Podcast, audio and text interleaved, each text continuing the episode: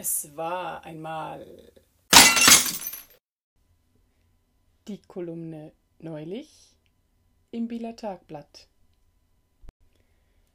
vom 8. Februar 2019. Da hängt einfach ein Meter Haar.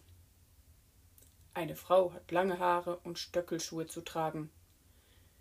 Das war der ultimative Tipp, den mir einmal ein Bekannter gab, als ich vor Jahren frisch auf Freierinnenfüßen war. Der Haken an der Sache? Seit Kindertagen trage ich die Haare kurz, mal abgesehen von einer pubertären Phase, in der wohl jede junge Frau sich den anderen anpasst und am liebsten in der Masse verschwinden würde. Das waren ein paar wenige Jahre, und dann musste die Matte wieder ab. Ich habe nämlich so viel und so dichtes Haar, im Sommer ist das zu heiß. Außerdem kann ich mich, seitdem ich im Biounterricht gelernt habe, dass Haare und Fingernägel abgestorbenes Horn sind, nicht mehr so recht mit langen Haaren anfreunden. Und notabene langen Nägeln. Huah. Und spätestens, seit ich meine Leidenschaft für Post-Rock-Konzerte entdeckt habe, stehe ich regelmäßig in diesen Menschenreihen und finde diese Wuschelköpfe manchmal sogar befremdlich da hängt einfach ein Meter Haar. Wenn ich mir dann überlege, warum hängt das da eigentlich, wird es abstrakt. Und dann ist dieses Haar leider oft behandelt mit billigsten Haarpflegeprodukten, deren Dämpfe einem in den Augen brennen. Und wenn abgetanzt wird, klebt es mit Sicherheit in der Kürze in meinem Gesicht und nicht im Gesicht der haartragenden Person. Aber item, ich verliere mich. Der ultimative Tipp also.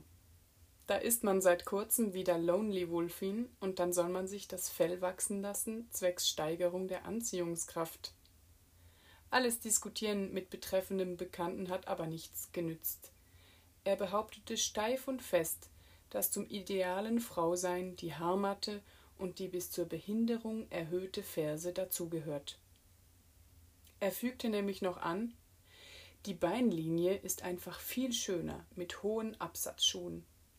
Ballerinaschuhe sollten verboten werden. Nun gut, jedem Tierchen sein Pläsierchen.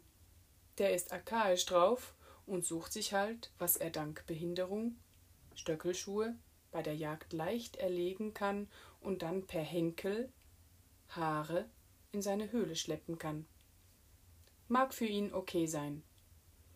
Ich habe mich eigentlich immer in Menschen verliebt, nie in Frisuren oder Schuhe, von dem einen oder anderen Halbschuh mal abgesehen.